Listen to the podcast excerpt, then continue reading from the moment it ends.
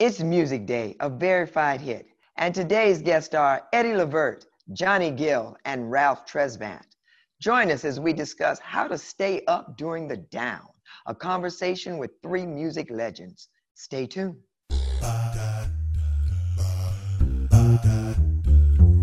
We're gonna tell you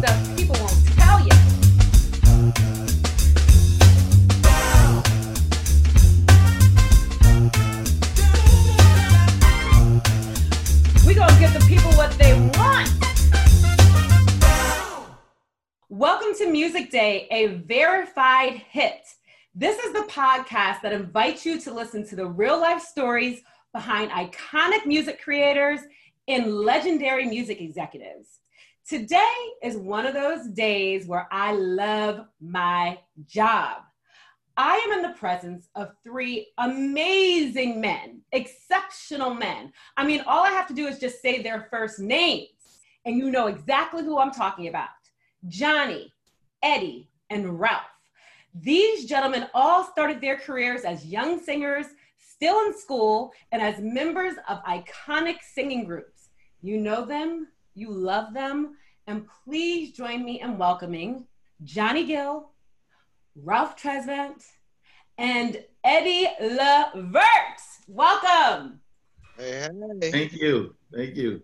I am so excited because I have to tell you, millions of people owe their lives to you because they were created listening to your music. Yeah. so I want to start with you, Eddie, because you founded the Mascots as a quintet at 16 in 1958. And 20 years later, in 1978, Ralph founded New Edition at 10 years old. And both of you have talked about being a recording artist and performer at such a young age. So, Eddie, why don't you tell me about some of the challenges of being in a group and the different opinions and parents and all that at such a young age? Well, you know, everybody's gung ho at that point, and everybody wants to split it. Everything we're gonna split everything even. We're gonna everybody's gonna everything. We're gonna write everything, and everything's gonna be you know we're gonna be all together. And then once uh, what what the challenges got to be the first challenge was when we moved from the East Coast to the West Coast, and like we all staying out there with H.B. Barnum and uh, we get our own place and now we, we got to figure out how we're going to pay pay rent and all of that. Now all of a sudden guys start getting telegrams from home talking about you need to come home quick before before a, a catastrophe falls. And come to find out that these guys are sending their own self these telegrams in order to get out and go back home. You know what i'm saying? So you find out that you know it's a lot of it takes a lot of heart to stick with it and stay with it and and uh, you know to to be a, a real trooper in the music business That's true. How about for you, Ralph? I think you hit on the nose, man. It takes a lot of heart, a lot of dedication, a lot of sacrifice. You know, same same things we've encountered in being in the group. As you start out, everybody has this all for one, one for all mentality, and as time moves on, you start realizing everybody's trying to take more advantage of what they can pull out of it for themselves, kind of thing. And again, it just starts the wear and tear of just having to put in the real work to get it done and keep it get, keep it being done repeatedly starts kicking in. And if you don't have the mindset and the heart for it and you really don't have the passion to do this in a real way it can weigh on you man. After a while you you know you start asking yourself what have you gotten into? I should or should i've taken another road in terms of being able to take care of myself? But um overall it has to be uh like he said like eddie said the heart the passion for it and the dedication, man, to really want this, it, it, it, kicks in after a while. After the hoopla, and you've had a few things come, a few hit records, and some accolades have come. It's really hard to muster up the, that stuff that it takes to keep it going after a while. Mm-hmm. You got to keep going with it for sure, for sure. yeah because you, you get one hit and then it's uh you got to get the other one Yeah. now you how good you got to get another one and so that takes a, you know a lot of people get get into their you know that superstar thing and then they they start feeling themselves and you know and then then then you can't you can't control that part of them because you suddenly suddenly you're looking at them like, who is this cat? I don't know who this guy is. what happened? This is not the same person we left Canton with. You know, how did how did he get like this? So you have to deal with that, the changing of people. I, I don't think entertainers really change. I think the people around them change. And that makes the entertainer has to change his outlook on them. Mm-hmm. Well, That's yeah. true. That's Very true. well. Yeah. And then for Johnny, you started your career as a teenager, signing your first record deal with Cotillion Records with Stacy Lattisaw at 16. And you know, you've always had this manly voice, okay? So how did you deal with having such a strong voice at such a young age, dealing with women throwing themselves at you, you know, when you were pretty much jailbait at that point? Yeah, that was cool. I was ready to go to jail. what are you talking about? benefits. That's when I learned about the business. As soon as I got in, this is benefits. keep it real. Keep it real. I learned early. Ralph, how you take it, Ralph? How you did you take this guy? Only Johnny Gill, man. Only Johnny Gill. oh, you two aren't off the hook. How about you, Ralph and Eddie? How about for you two? Because you guys were young too. How did y'all deal with it? Listen, listen, Johnny did.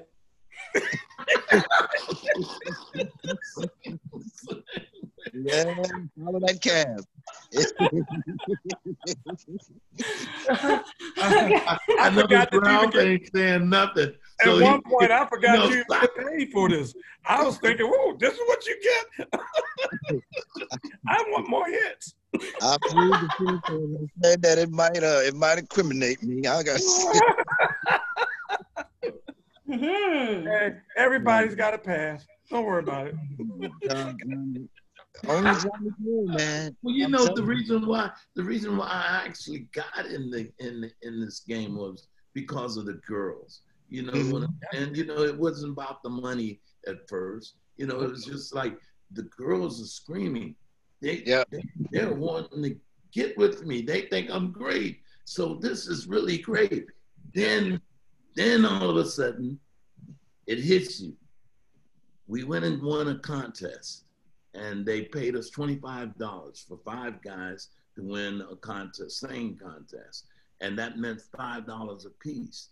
And all of a sudden, it hit me. You mean we can have girls and get paid? hey. Like this is the life. you was better than us. We got we got new edition. We got fifteen dollars for our first gig. Man and, and Ricky Bell's sister was supposed to be our manager at the time. And right after we won the fifteen dollars, we fired her because we didn't want to give her a cut. So we ain't got enough money.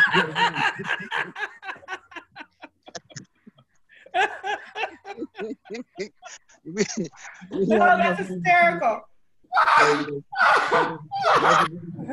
we learned early, yeah. We like you. We, we in the money. Like, listen, while we only get a little bit of money, we got to split this stuff properly. We can't afford manager right now, so we're gonna cut this out the equation early. we ended that relationship real quick. Huh? so let me ask you this. Now, Eddie, the mascots, you know, you guys went through name and member changes before becoming the O'Jays. And New Edition, you went through member changes as well. And looking back, could you have done anything differently to keep the group together? Aside from Ricky's sister, obviously. I'm gonna, I'm, I'm probably gonna end up in a lot of trouble. Uh, we started off with five guys, and it started off the mascots. Then we went to the triumphs. Then we, and this, these were the same five guys.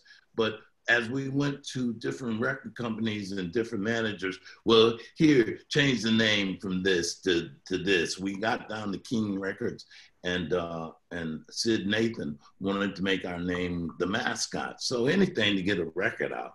So uh, we were the mascots at first, and then we we got this name with uh, uh, uh Peaches, which was Berry Gordy's ex-wife, and we we we we changed the name to Eddie O'Jay from Eddie Eddie O'Jay was managing us at the time, and they couldn't think of a name for the group. So we said, call the group the O'Jays. And so we went through all these names, and the guys, you know, it was it, it was five guys, and then all of a sudden, but it was only three guys that was the nucleus of the group, mm-hmm. and those three guys was Walt Williams, myself, and William Powell.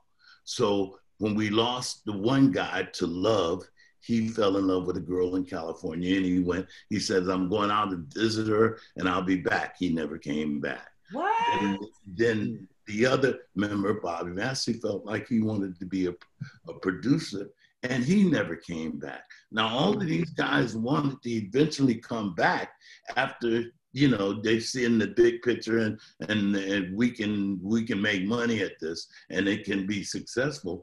But no at that point we had came down to the three guys that were really the backbone of the group and that was the group. And so we had to make that decision that this is with these three guys we can do whatever we want and we can probably make it to the top. Hey. Mm. You did. they jumped off the boat and they, they yeah. were back on it wasn't that we put them out they Yeah, put they their own self out yeah Yeah. And that's Really? that's pretty common. That's pretty common, like you said earlier. Talk about being in this business. Uh, sometimes you know people can can change you, but I tell you, and then there's there are artists that really truly get drunk. It's the longest high that you'll ever have because after you have one hit, it's like crack. You want another one and another one.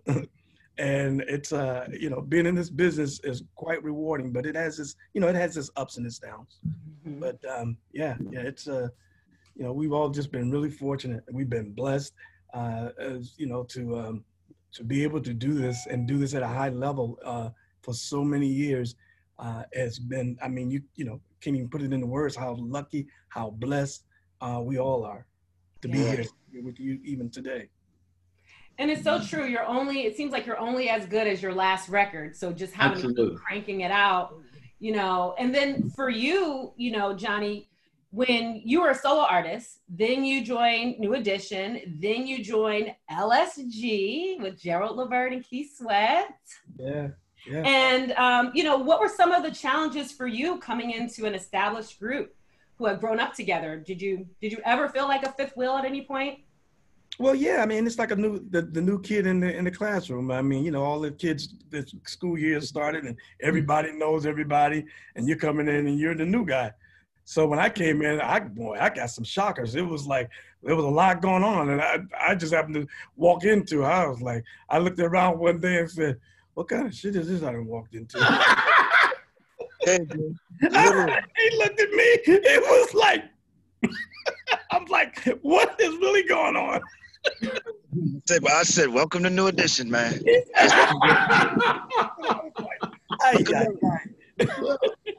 Oh, well, I, I told you. I told John, That's what I'm talking about, Monique. The, you know, you you come in the game with these guys, and then you, after success and after a little bit of money, all of a sudden you don't know these guys anymore. Who Mhm. is this guy? This is guy that we we said all for one and one for all, and we're gonna do this together.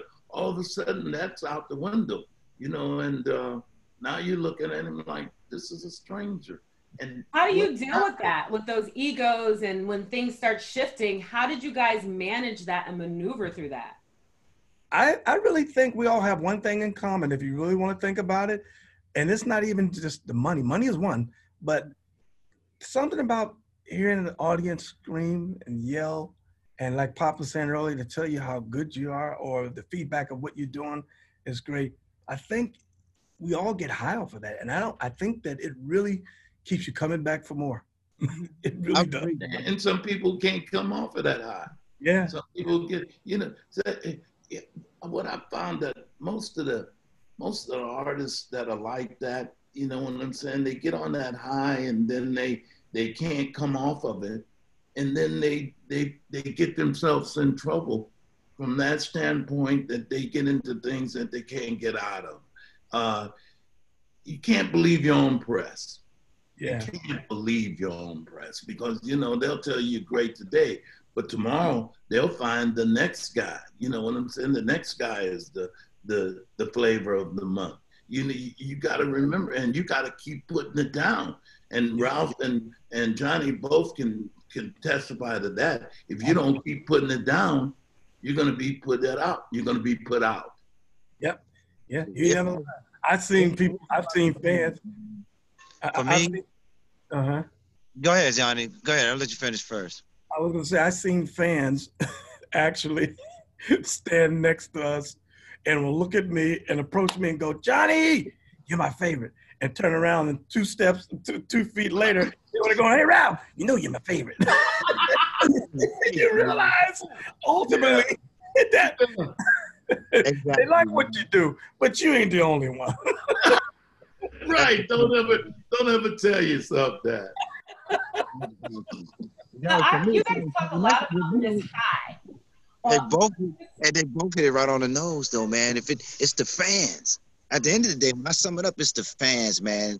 Asking for more, you wanting to please them again, you want to see if you can do it again. All those things come together to make you make you keep striving for it. You know, you have the biggest, you want to always try to outdo the last thing that you did. Let me see if I can get more fans. Let me see if I can broaden this base. Let me see if I can outdo the number of records I sold the last time. And you know, you just want to improve on yourself, and the fans drive all of that for all different yeah. kind of reasons. To hear the screams, to see them show up at the show, to see how many places you can pack out, how many you can pack in a place, or, or what it might, whatever it might be. They, the fans, at the end of the day, they're the ones to drive you to continue doing what you're doing. I, you know, obviously, if they stop showing up, they stop screaming, if they stop asking for you and about you and checking for you, I think you would quickly lose the the luster for it. You would start feeling like it's over, it's a wrap. But as long as they keep pushing you and propelling you, you're back in that studio, you're back on that tour bus, you're back in the lab trying to make another run happen again to see if you can outdo what you just did. It's, it's ultimately based on the fans, man. For me, I know that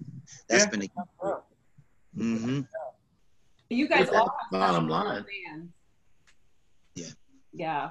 So describe to me when you guys talk about this, the high of being on stage and having the audience yelling your name.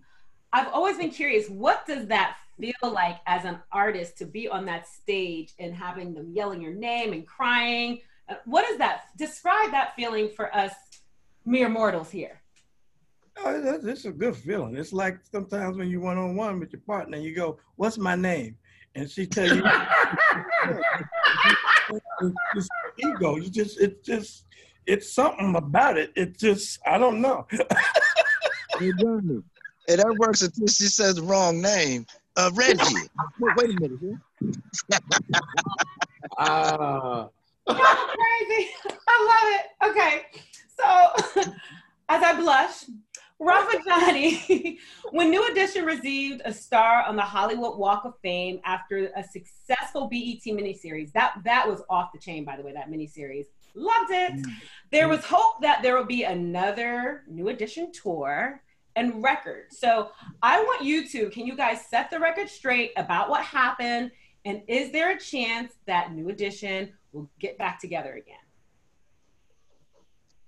Well, what happened it's it's there's a lot of different things that took place after that because we all were waiting for that run, but I don't think we could come together on who we was going to go out on tour with. BBD was in the process of working on a new project. I think they released a project actually. They did called Run, and that kind of threw us all the way back, like because we thought we were supposed to be setting our setting time aside for solo projects and individual things for the New Edition run to follow up on the story, the New Edition story, to follow up on the, the Hall of Fame. I mean, the Walk of Fame um, ceremony all that stuff was supposed to be this time we was, we was going to go in the studio and just start another run for New Edition. And when that came into play, it kind of threw, well, me and Johnny, I know, it kind of threw us for a loop. But even still within that, we were still operating and, and working at uh, toward going toward another run because we was working with, with Al Haymon at the time, right, Skills? Was with Al Haymon trying to put together. This is a, a promoter's been there for the, from day one with us, and we're looking forward to getting back with him. But we couldn't all come to terms and working with him. And it just kind of fell apart at the seams somewhere when we couldn't come together and figure out who we wanted to go out with. Um, but ultimately, it was the BBD trying to make a new run, so we kind of had to backtrack, or we kind of just lean back a minute and let them get through with what they was doing, and see if we can come back to the table. And then after that, we couldn't come we couldn't come together on who was going to do the run with us. So it kind of fell apart. Okay. Yeah, and with the name, I know you might be asking about that that name happened to be available when we were looking up looking for the name. Uh, you didn't mention earlier uh, Estate, which was myself, Bobby, and Ralph. And so the lawyer let, uh, told me that the that name was the new edition name was available, uh, and this is sitting out there. And he said that we need to definitely collect that, get that uh, before someone else gets a hold to it. So I said, great. Well, then put myself and Ralph on there, and then what we'll do is let's get everybody else on there once we get. We're to do an agreement amongst ourselves, so that we can protect the integrity of New Edition, which means that no one individual, that will always be all of us that will use that name New Edition. So when you come, you won't see three, two or three different sets of New Edition. You'll only see one. Um, and so that's what the whole argument, the fight was about, honestly. Uh, and that's what the, the, what our intentions were from day one.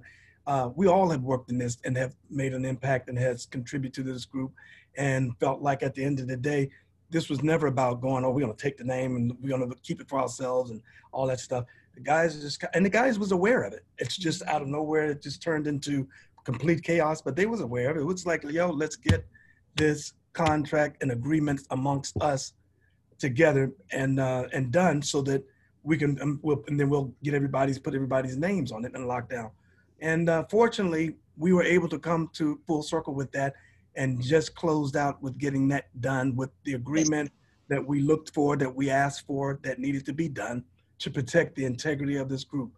Why it took so long, I don't know, but we got it done. Yeah. And I guess that the question that there's still hope.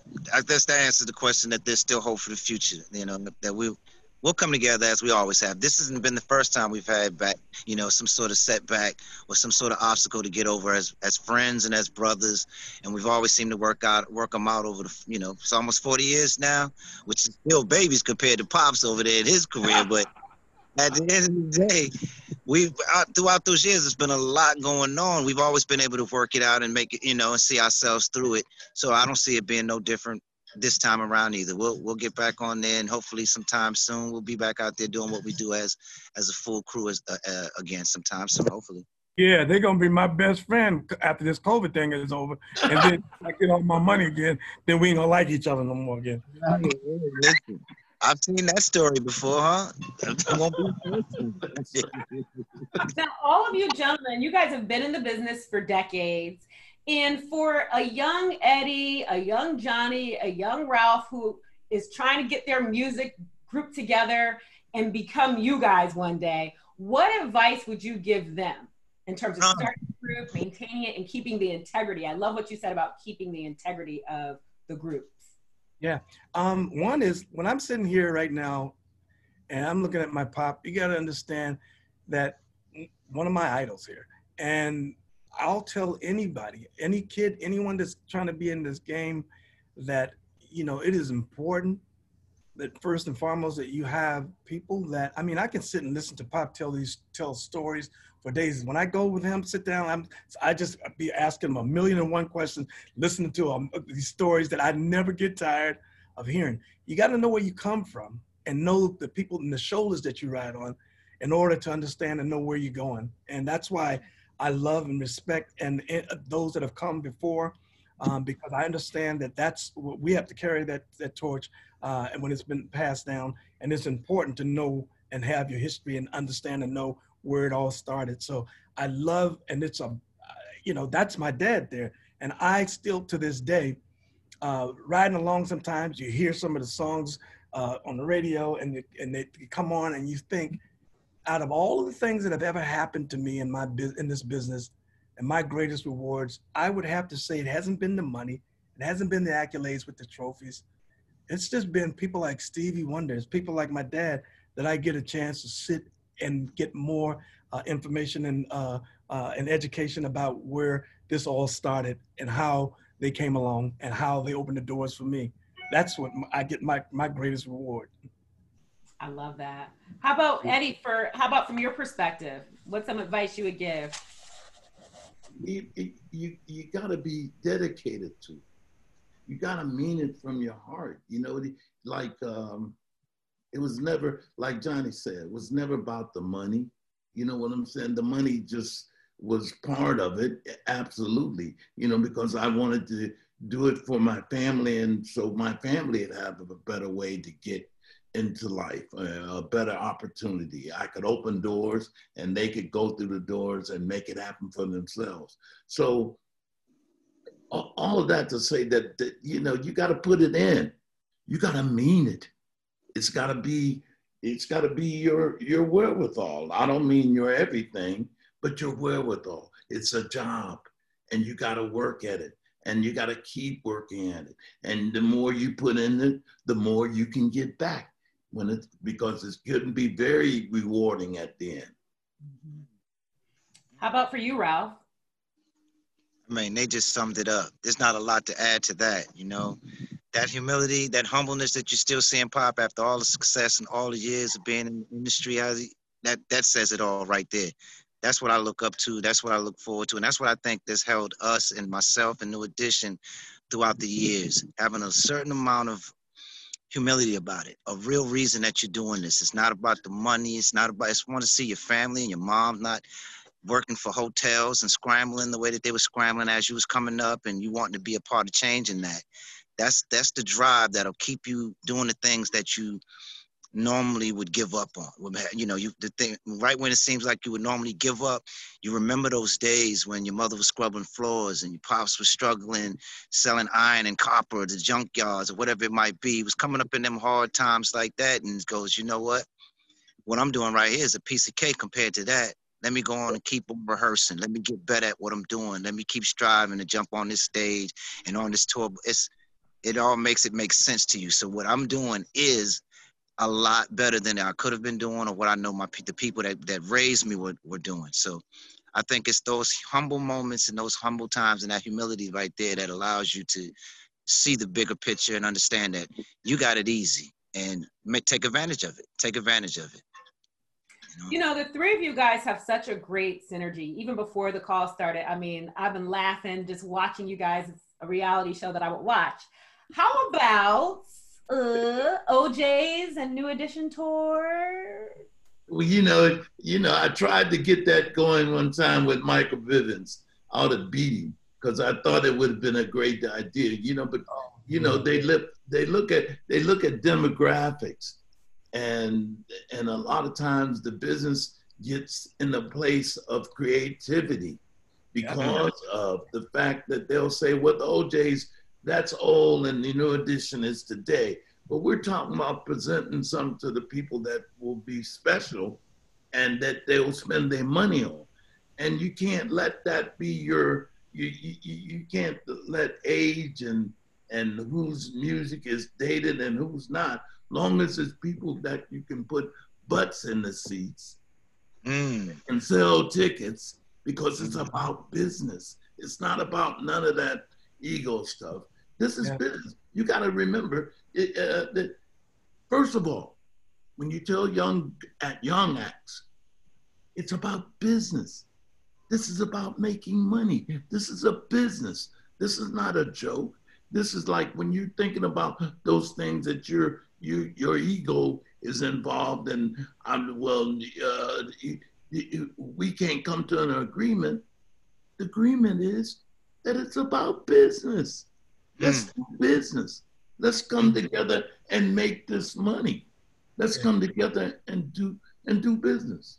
And we also we have a responsibility as um, as as artists and OGs or professionals in this game also as well to bridge the gap. And that's the problem that we have when it gets so focused in on just the business and it gets in the way of the creativity, the creative part of it. Because, you know, one thing we know for sure, whether you're old, young, or new, it doesn't matter. One thing that we do know for sure, a great a hit record or hit records are hit records. It doesn't matter how what day they came out. That's why they call them classics. That means people are hearing them still all over the world, young and old. and so this thing that we have where it's everything is just based on my targeted audience and your targeted audience, it's like people can't sometimes just don't have the vision and understand that also it's just as important for us to continue that, to carry the tie that bridge uh, the gap and to allow these generations to continue to grow and continue to blossom so that they can continue to do what we're doing. And everything is so segregated. That's what I hate about this business. Yeah. They Yeah. more than anything. Everything, everything is based on numbers. Everything is based on what how many followers. Everything, and it, so at some point you lose really the essence of the true uh, of, of this of this artistry by not allowing art to be art, allowing people to hear and see and appreciate great quality music and work right. and it just gets all over the place. It's just everybody's dissecting everything, cutting it up, and just separating everything. And it's just like, come on, man. That's what it's killed us. That's what it's really brought Yeah. us Right. with knees today. Perfectly said, man. Yeah, I agree. And, you know, looking at you guys and your career, I mean, you guys had the costumes, you guys were dapper, you guys sang music with lyrics about love and passion, and it just hit your soul. And what do you guys think about today's music and how it's kind of transitioned into a different realm versus. Mad as hell, if you want to know. I'm mad. you want to know why I'm mad? Because them fools get to go up on stage on the, in the clothes that they woke up in and go around up the stage and they throw them turntables and they get to keep doing all of that and take all the money home. I got to dress up. I got to get my suit. I got to put everybody on the stage in clothes. I got to make sure everybody. I'm just like, what the hell did I? Did I just miss something? Maybe I'm in the wrong business. The wrong era skills. Oh my God, you hit it on the nose with that one, man. But now, now you sounded like uh, uh, uh, when Uh oh, Ralph, we lost you. You're on mute. We lost you. you Okay, sounded like that just now. That was hilarious, bro. What? You just came on, man, like Little Richard. I was the first one to woo. and they didn't give me nothing. Uh, uh, uh, uh, shut up. He just didn't use the shut up, right? I mean, Shut uh, shut up. Don't trip. Tie your shoes. They didn't give me nothing. Nothing. What? Well, you know, I, I I think that I think the young kids are geniuses. They they are the dance music of today. I, I I think that they and the way they put it together that that's some creative that's some really creative greatness there. You know, like the your Kanyes and your and your Jay Z's and all of that. Now now when they get past that, you know, they sort of lose me because I don't know I don't know who thought that it was a great idea to have your pants down below your butt. You can't run.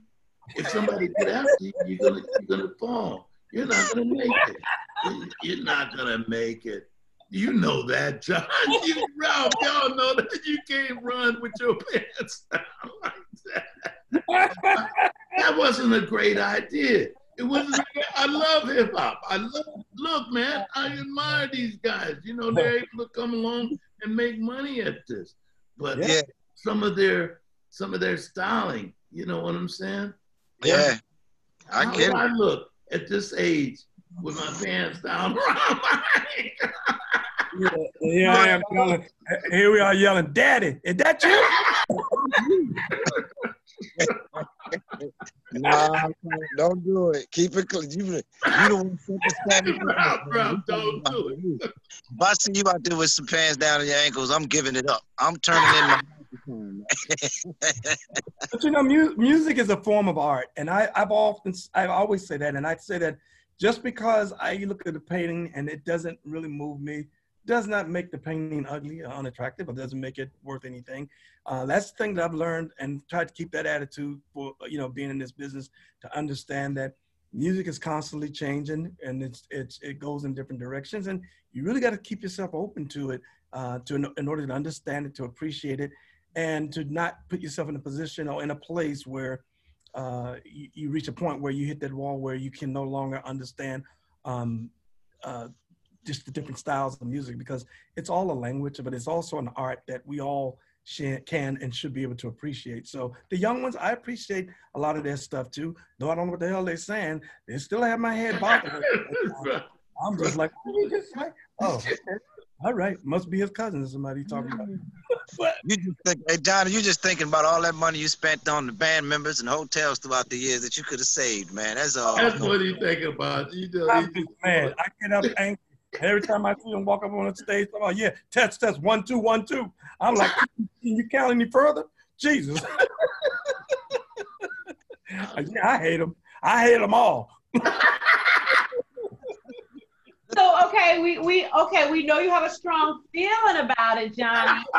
Um, do you ever feel pressure to mimic the sounds of trap R and B, and you you know any pressure for that?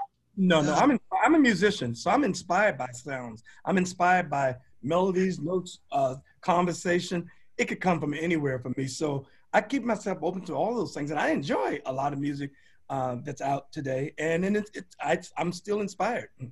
Mm-hmm. But it doesn't. I'm, I know who I am. Would never compromise who Johnny is and lose the essence of of who I am. I, I love and like I said, inspired by different music and can take a little bit of everything and still put it in here, but at the same time maintain being who I am because uh, I'm secure with who I am and um, and not compromising that. Mm-hmm.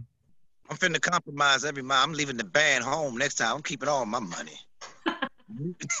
I'm leaving the band, I'm leaving the crew. I'm just gonna be me outside. I ain't gonna have no security or nothing. Oh, you really sound like Chuck Berry. Chuck Berry shows up with his guitar, his gun, and his money, uh, and a rental car, and then they meet him over there, and he goes get this money, gets on play, and then he bounces, and he don't have nobody yeah. traveling, just him. Chuck Berry, yeah, he just hears the guitar. Yeah, that's plugged up. Just coming plugged up. It's his key and D. Let's go. yeah. That's that's the future of the game for me, baby. I'm giving it up. Now, how about blending today's producers with your voices? Is that something like what conscious music, like with backstabbers? That can that, well, they've used this records in in so many in so many.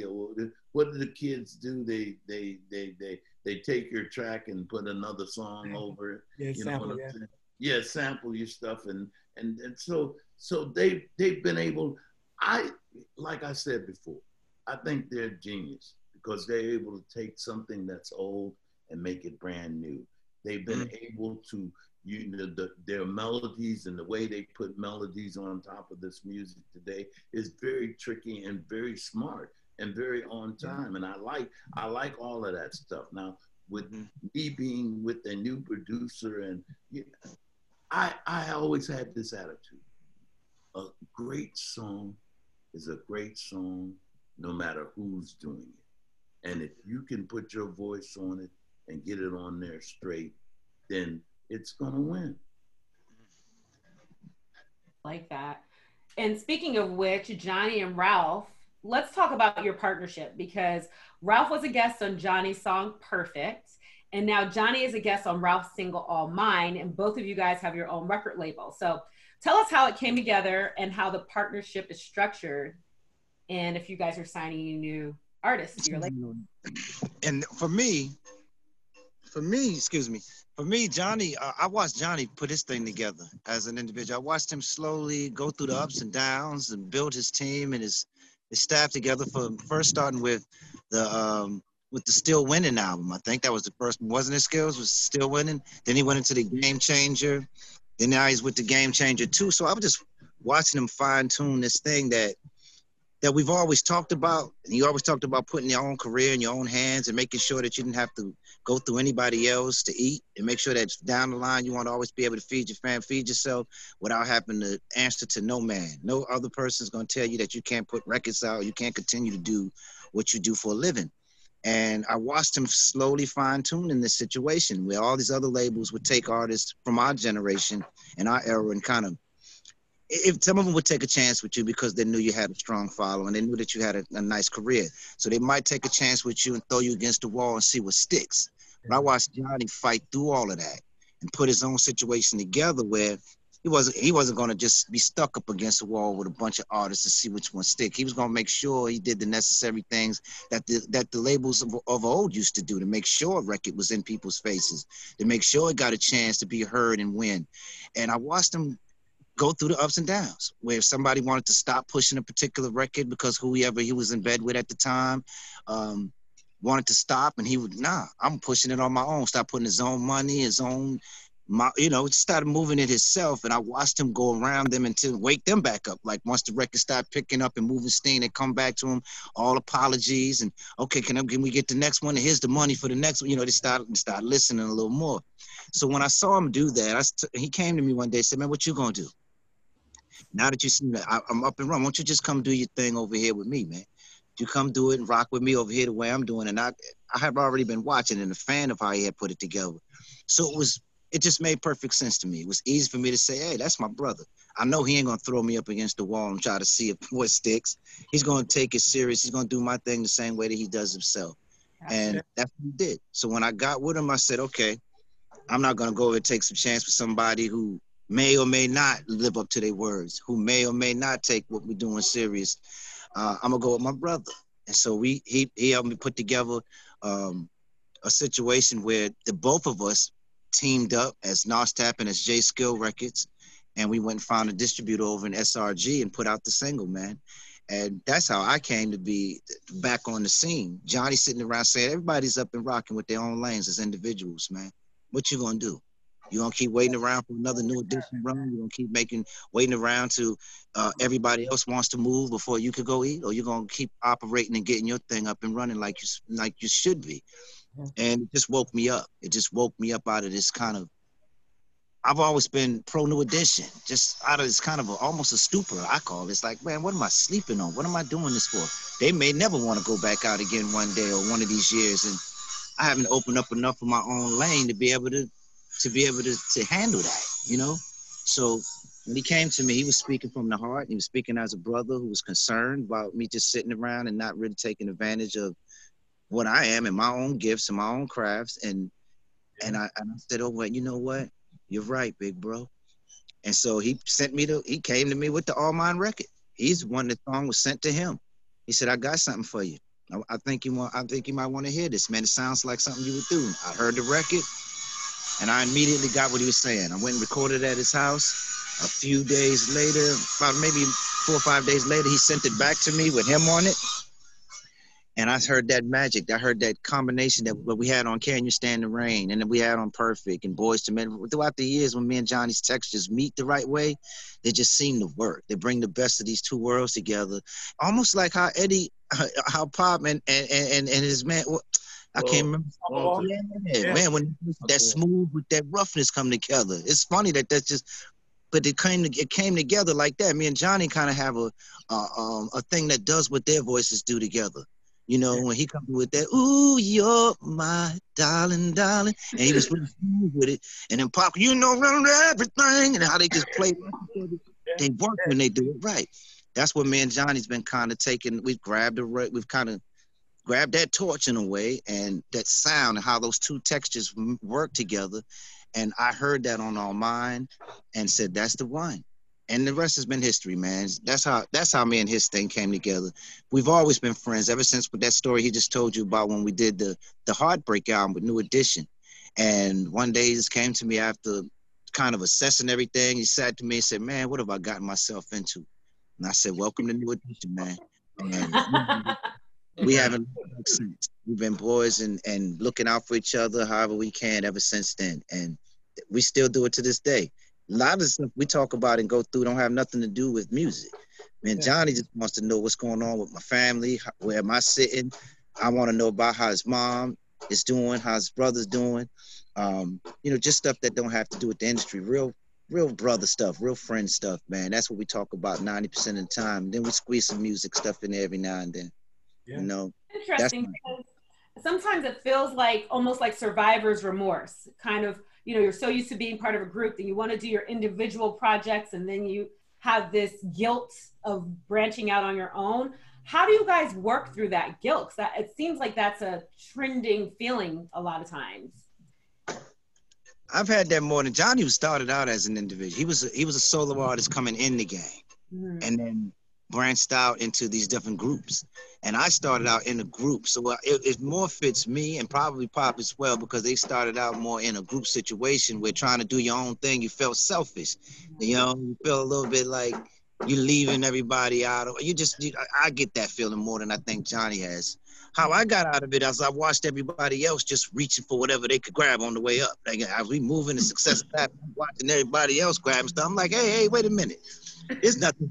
Hey, and I've got nothing to be guilty. Once you see everybody else doing it, it's like, hey, I better get mine too before it's too late. You know, I just realized that that's what broke it down for me.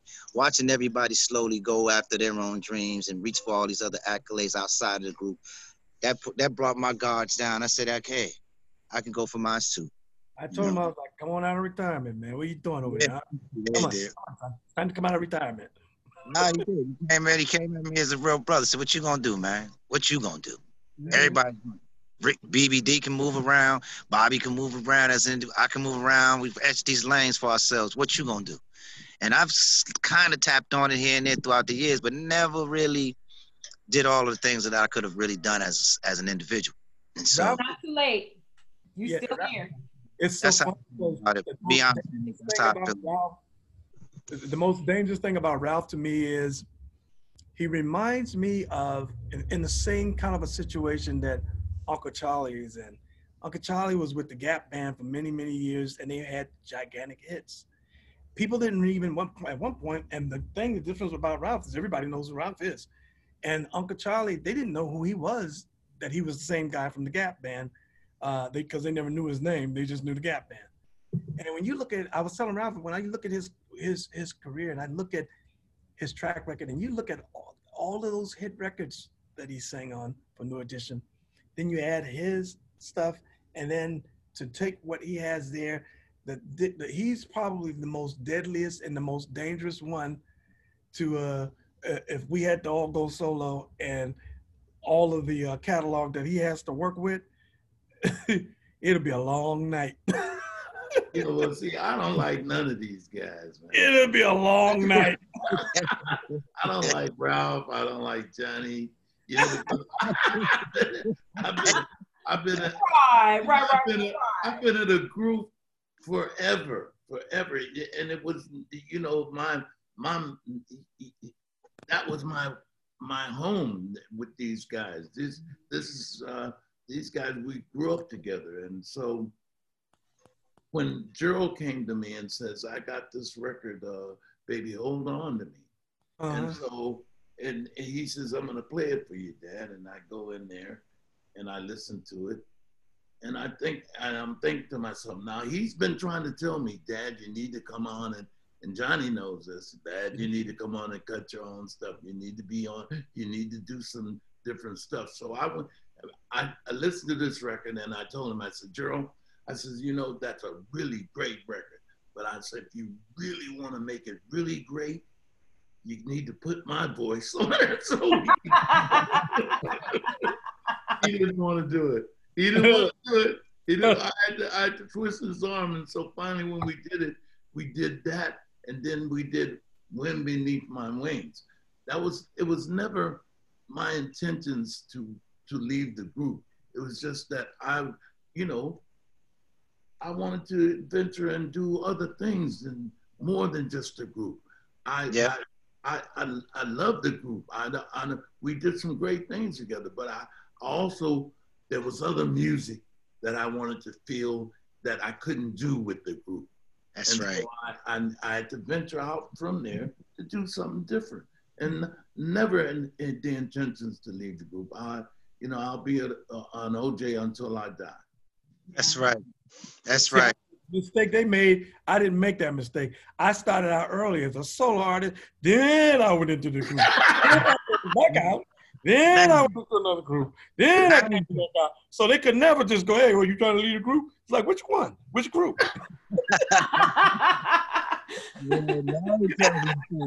Man, if I only knew what I knew then, what I know now. Yeah, absolutely. Because you got to remember the real story of Philly International is that when when we first went there, everybody we recorded and uh, uh, Chess Records was distributing at that time. Leonard Chess died, and nobody got paid. So everybody grabbed their marbles and said, "I'm going home. Y'all ain't giving me no money." So when Gamble and Huff made their new deal, with CBS. They they, they were uh, they said okay. They called they called me up say guys we got a new deal. Why don't you guys come on back to Philly and let's do some new stuff. This is before Backstabbers because Backstabbers was coming up. So I went back to I I tried to tell the rest of Walt and Will and Bobby, come on, man, I'm going up to Philly because Gamble and them said they got a new deal. Let's go do it. They and and they said, oh no, man, they didn't pay us. I ain't going. I don't want to go. I said, but man, that's as close as we ever got to being a real hit, to getting a real. The, the sound that we was getting with these guys were better than any sound that we've ever gotten. So mm-hmm. I'm going up here, man. I'm mm-hmm. going. So I, Kenny told me, said, well, if they're not going to come, you come on and we'll cut you. Mm. So when I mm. got up there and I got to hearing the songs like the Backstabbers or You Are My Sunshine mm. and all of that stuff, and I love music, I called them up. I said, I said, I said, black people, y'all need to come on up here. Oh, need, y'all need to get on up here. But uh, because I was, that just shows you how much I was into the group. They wanted right. to record me. I could have done that stuff. You know what I'm saying? I maybe could have been a Teddy Pendergrass, but my heart was still with the group. That's what I want. Wow, Pop. Wow. To think that yeah. you that was that could have been the launch of your own yeah, personal absolutely, absolutely. Hmm. And still got in there and then conflicts and then still, you know, with all of that going on, people still couldn't come to grips with where, where they were. You know, you got to remember this is a this is something that that God gives you. You know right. And and you need to take advantage of it, and you need to not not think that you're special because you got Johnny Gill, you got Ralph Tresvant, you got Stevie Wonders, you got Marvin Gaye, you got Ronnie Isley, you got Charlie Wilson. So how special are you? Mm. Mm. Mm. You know what wow. I find so fascinating just watching you gentlemen together. You know, I noticed how you call Eddie Pop, and there's such a beautiful mutual respect. And Eddie, I just have to say condolences on Gerald and Sean. I mean, my heart goes out to you. And um, I tell you, I got goosebumps listening to you mentioning Gerald and how he encouraged you. Oh, um, oh, yeah. Yeah. Johnny, Johnny will tell you how he was always on me about oh, you need to cut your own record. You need yeah. to do your own stuff. You need to come on. Yeah.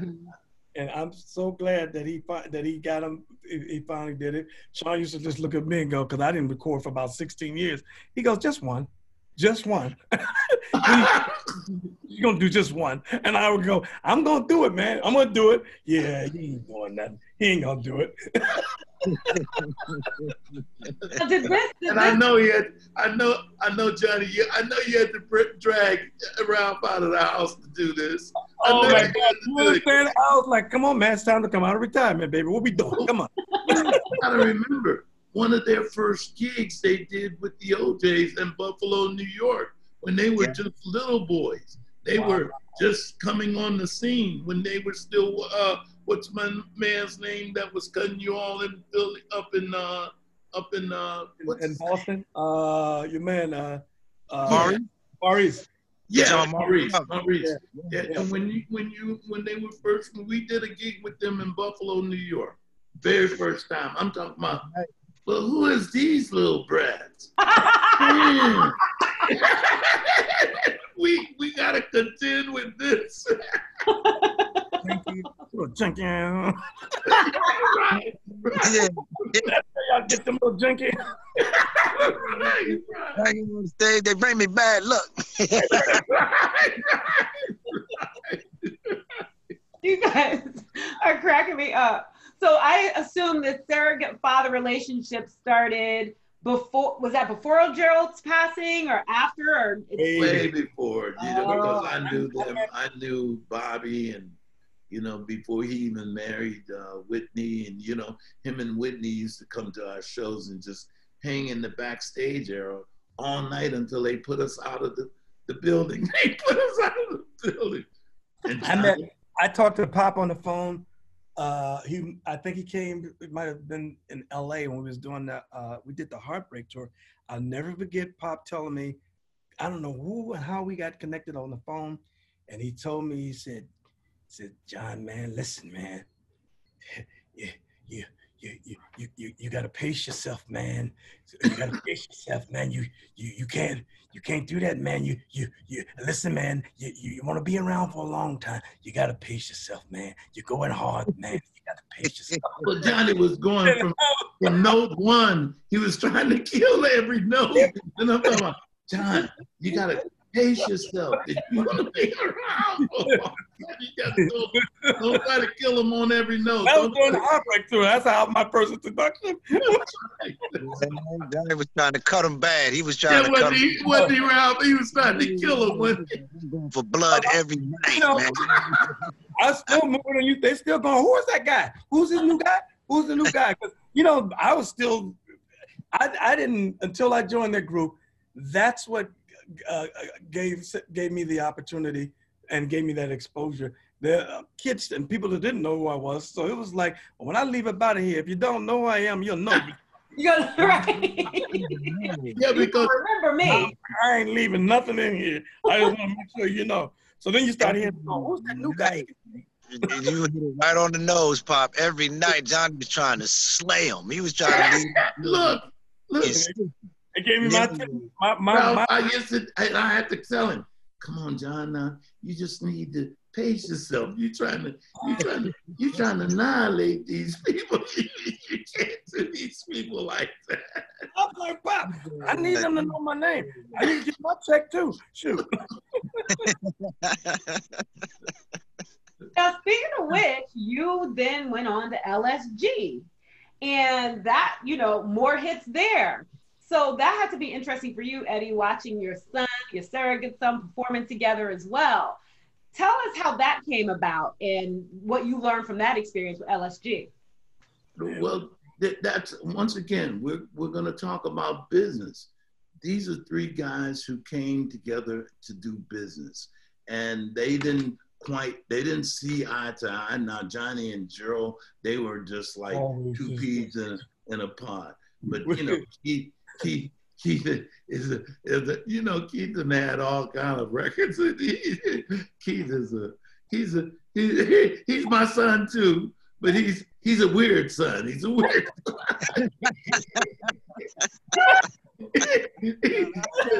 you know, Keith does not suffer from from uh, uh, low self esteem. Am I lying? Like, And so working with the three of them, seeing them do what they do, and to see it be a success was just so gratifying for me because this was a dream that that Joe had, Johnny had, and they had to talk Keith into it. Because Keith, I'm not doing no choreography. I ain't dancing. I ain't doing it used to be. Me and Keith was just talking about this last week. We was talking about, remember that time? And I was like, yeah, which time? Because they would go at it for like, him and Gerald go at it. And Gerald's like, listen, man, that's some bull. Man, you, you's a selfish mother. And they be going at it, y'all, baby. Why you be talking to me like that? I'm a grown man, you know what I'm saying? Talking to me like that. and they in there, you can hear them screaming all down the hall. 10 minutes later, you want right here. Y'all want to yeah, they they ride back. Your turn, your turn. I had front row seats to it all, and I would be in there freaking screaming, crying with tears coming out of my eyes. and then we go and go and slam and shut it down. yeah, that that was the amazing part. They would go through all of this, all of this. Gerald, that Keith Sweat. You know, Dad, I'm I'm on I'm on I'm on I'm gonna kick his I'm I'm, I'm gonna really and Go then at they go out and, And then, then they, they- go out. Ten minutes later, ten Crowd minutes would go crazy. The crowd would go crazy, and then they they come right back and drank a whole bottle of Hennessy. Yeah. the brown liquor. Oh, those were the freaking good old days. So much fun. And Gerald could finish my sentence. I could finish his. I mean, that's yes, we was always like just on that same page. it was uh, that. Let me tell you, uh, and I remember Keith. Um, Sylvia didn't want Keith to do the, do that project with us, and originally it was supposed to be myself, Keith, Gerald, and R. Kelly. Oh. And and uh, yeah, Sylvia didn't want uh, Gerald. To, I mean, uh, uh, Keith to do it because he had just came off of his biggest album, Yeah. like four million, five million plus, and she was like, "Why you doing that? You didn't do that." And Swebbs was like, "Yeah, man, yeah, you can't tell me what to do." You know what I'm saying? That's him. That's him. and he ended up doing it with us, and we uh, it just it was absolutely uh, a huge success. So uh, I one that that's if there was ever one thing that I am so grateful that I got a chance to do in my life, in my career, and that was to work with both of my brothers, Keith and Gerald. That's I, you know, uh, what a blessing that was. Yeah. Eddie, how was it for you stepping in for a few for a few performances after the passing of Gerald um, with LSG? very, very, you know, look, the only part I hate about it, see, they don't like to rehearse. See, I, I like to rehearse. They want they want me to, you know, come on, man, let's practice so I'll really know what I'm doing. No, you got it. You got it, Pops. You you got no, I don't got it. I don't on his toes. We're like, come on, Pat. Come on. I mean, we're gonna keep him on his toes. We don't want to get get content, get comfortable. We're like, I mean, I mean, really, really, Ralph, they would never rehearse. They didn't want to rehearse. Man, I'm talking about, come on, guys, I need to learn the song. Come on, you got it. You got it. Don't worry about it. Don't worry about it. You got it. Johnny oh, Gill, Oh, man. Johnny, that's the Johnny Gill oh. trait. When we first was doing oh. New Edition, Johnny was like, I don't know about this choreography part. I said, man, listen, that's the major part. That's a huge part of New Edition. What you mean you don't know about the choreography? Man, y'all just just wheel me out there in a wheelchair. Let me hand, hand me a microphone. I don't think that's gonna work, bro. Out here. Right, right. Seeing on the he, I thought you know now it seemed like Johnny was getting used to it, man. What's happening? You went you you backtracked during the LSG days, man. Yeah. Well, no, keep keep no, made Keith was the one. backtrack. Keith was like, nah. Keith, nah. I'm not Me and doing girl was like, yo, man, we got to do something in the background. He's doing whatever. And Keith goes, yo, man, I don't be doing all that. You know what I'm saying? Oh, okay, that makes sense. He can't be doing no choreography. He's used to Oh, just going up there doing lit him man. up. He That's lit it. him up and was making him have to do choreography. That was the funniest thing you ever in your life. he he look he you if you mention choreography even now if you mention choreography you'll turn hostile That's Now, that. speaking body- that's choreography, that practice. How are you guys managing right now with COVID and not being able to go on tour? And because you guys talk about the high and loving being on tour, how are you guys handling this right now? Well, yeah well it's it, it it you know it's it's like uh usually i'm i'm never at home during this period of the year. We're usually on the road going either coming or going or or we go out for the weekend we're back on monday and we're out again. But you know this is the first time monique that i've had a chance to really enjoy my house. And uh uh, I, I, I, I get a chance to, to sit around like nothing to do, but it's becoming um, a little pressing now because, you know, all money going out, ain't nothing coming in. That ain't gonna last long. that ain't gonna last long. So, right now, I'm a bum. yes, that's right. So I, I you know, we, uh, yeah, I miss it. I, I, I, miss the people.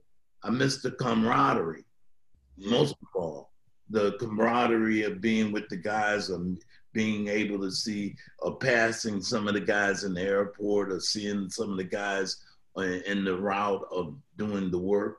Um, and a lot of people that that you that you usually see and you able to say hello to, you don't have the chance now, and so it just it just seems like a little strange that you you you're not doing what you you normally do.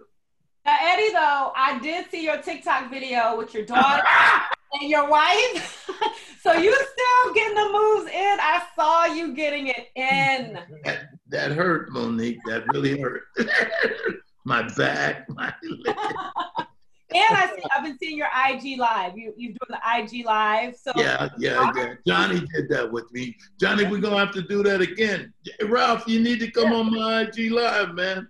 I gotta run in there one of these days, man. I don't be on yeah. none of the lives. I just started getting into it, Pop. So I'm gonna, I'm gonna jump on there with you. Just let me know, All right, man. For sure, you got to do it, John. We need to do it again because we didn't co- cover enough of the space. Yeah. Monique is covering everything. I'm, I'm trying. I'm like, yes, I know we don't have a lot of time, but I'm trying to get everything. What are Ralph, Johnny? What are you guys doing right now to kind of keep yourselves busy? I'm this doing it. I'm feeling like Pop. Passion him right now with all mine. It's he's uh, he came out and and and smashing them. So uh, his is out. Got him up and running. Getting ready to try to get his second single ready to go, and then uh, I got my third single is getting ready to come off of the uh, Game Changer 2 album once this COVID thing had shut down, we kind of shut everything down. But now we're getting ready to crank back up with the Game Changer 2 album. And uh, we're just going to keep putting out great music. I haven't heard anybody tell me yet they're tired of hearing great quality music. so yeah. we, we be rocking. I'm on the same page. Just gearing up for the next movement. I feel like somebody just took my favorite toy away, man. Sitting in the house, yeah. not being able to on these stores, uh, on these on these stages, man. And, you know, like Pop said, usually around this time we're doing something in front of somebody's crowd, in and out, making sure that you know we're part of just just what we've been doing all our lives, man. When it's something that you've been doing for years and years and years, and all of a sudden you can't do it, or you don't know when you're gonna be able to do it again, it's it's it's kind of surreal. It's kind of, you know, it's kind of scary to me because, like Pop said, man, you're just watching stuff go out and you're not watching no real projection on how to bring it in. Putting out these records and be able to move around and do these things online, they they cool, but it's nothing like that live interaction. That that like Pop said, the camaraderie when you got your other band members and your bandmates.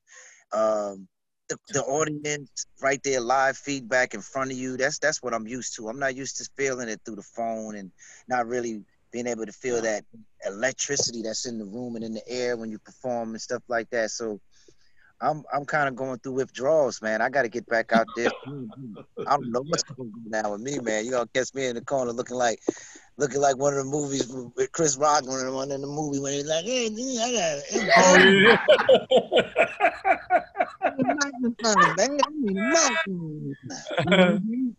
yeah, it's, it's really tough, but doing these records, finding these new singles, trying to finish this album, that's been taking up a lot of that space. So I know that in between then, that's usually one of the one of the um the in between stages anyways, putting the records together, putting the music together for another run. So that's helping me kind of offset the feeling of not being able to go out there.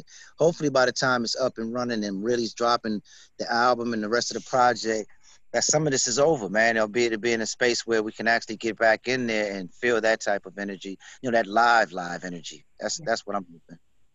Well, now, before saying, I let you guys, oh, go, I'm sorry. Go ahead. No, well, they're saying we won't be able to get back to work until 2021, around August or September of next year. Man, that's what they're saying.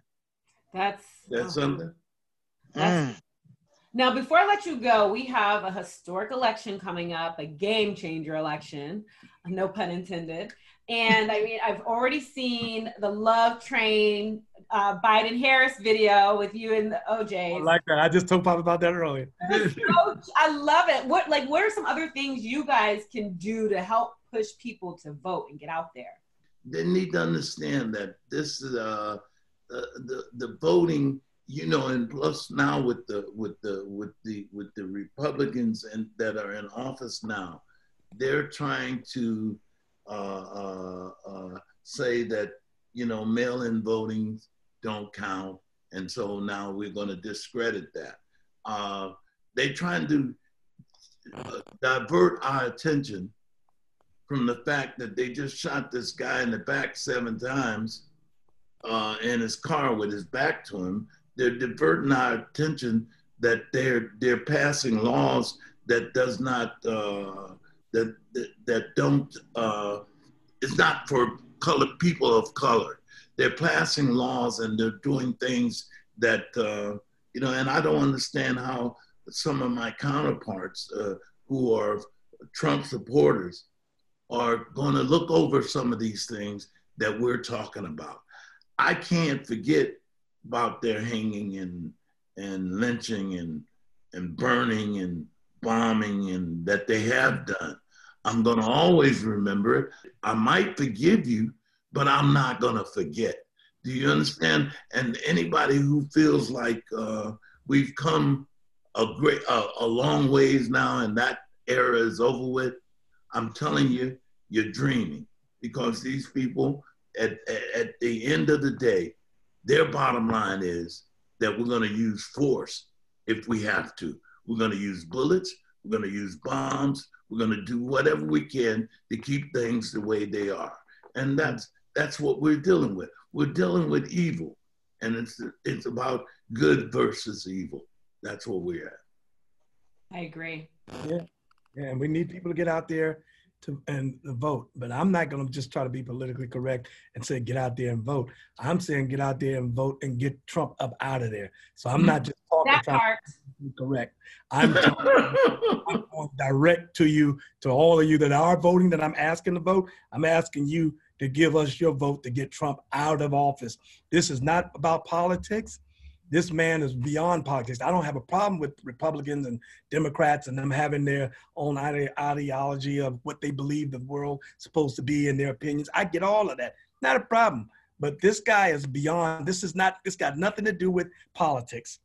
And if you send, if we send an Ameri- a message to, to the world and that America, that this is the kind of leadership that we, we're willing to accept and this is who we got running and the mouthpiece for us as Americans, I'm just trying to tell you, we have lowered our standards to the lowest of the lowest.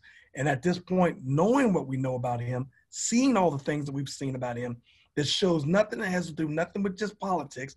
This is just a horrible, mean, malicious, evil human being who's got no business being in nobody's office, running nobody's business but his own.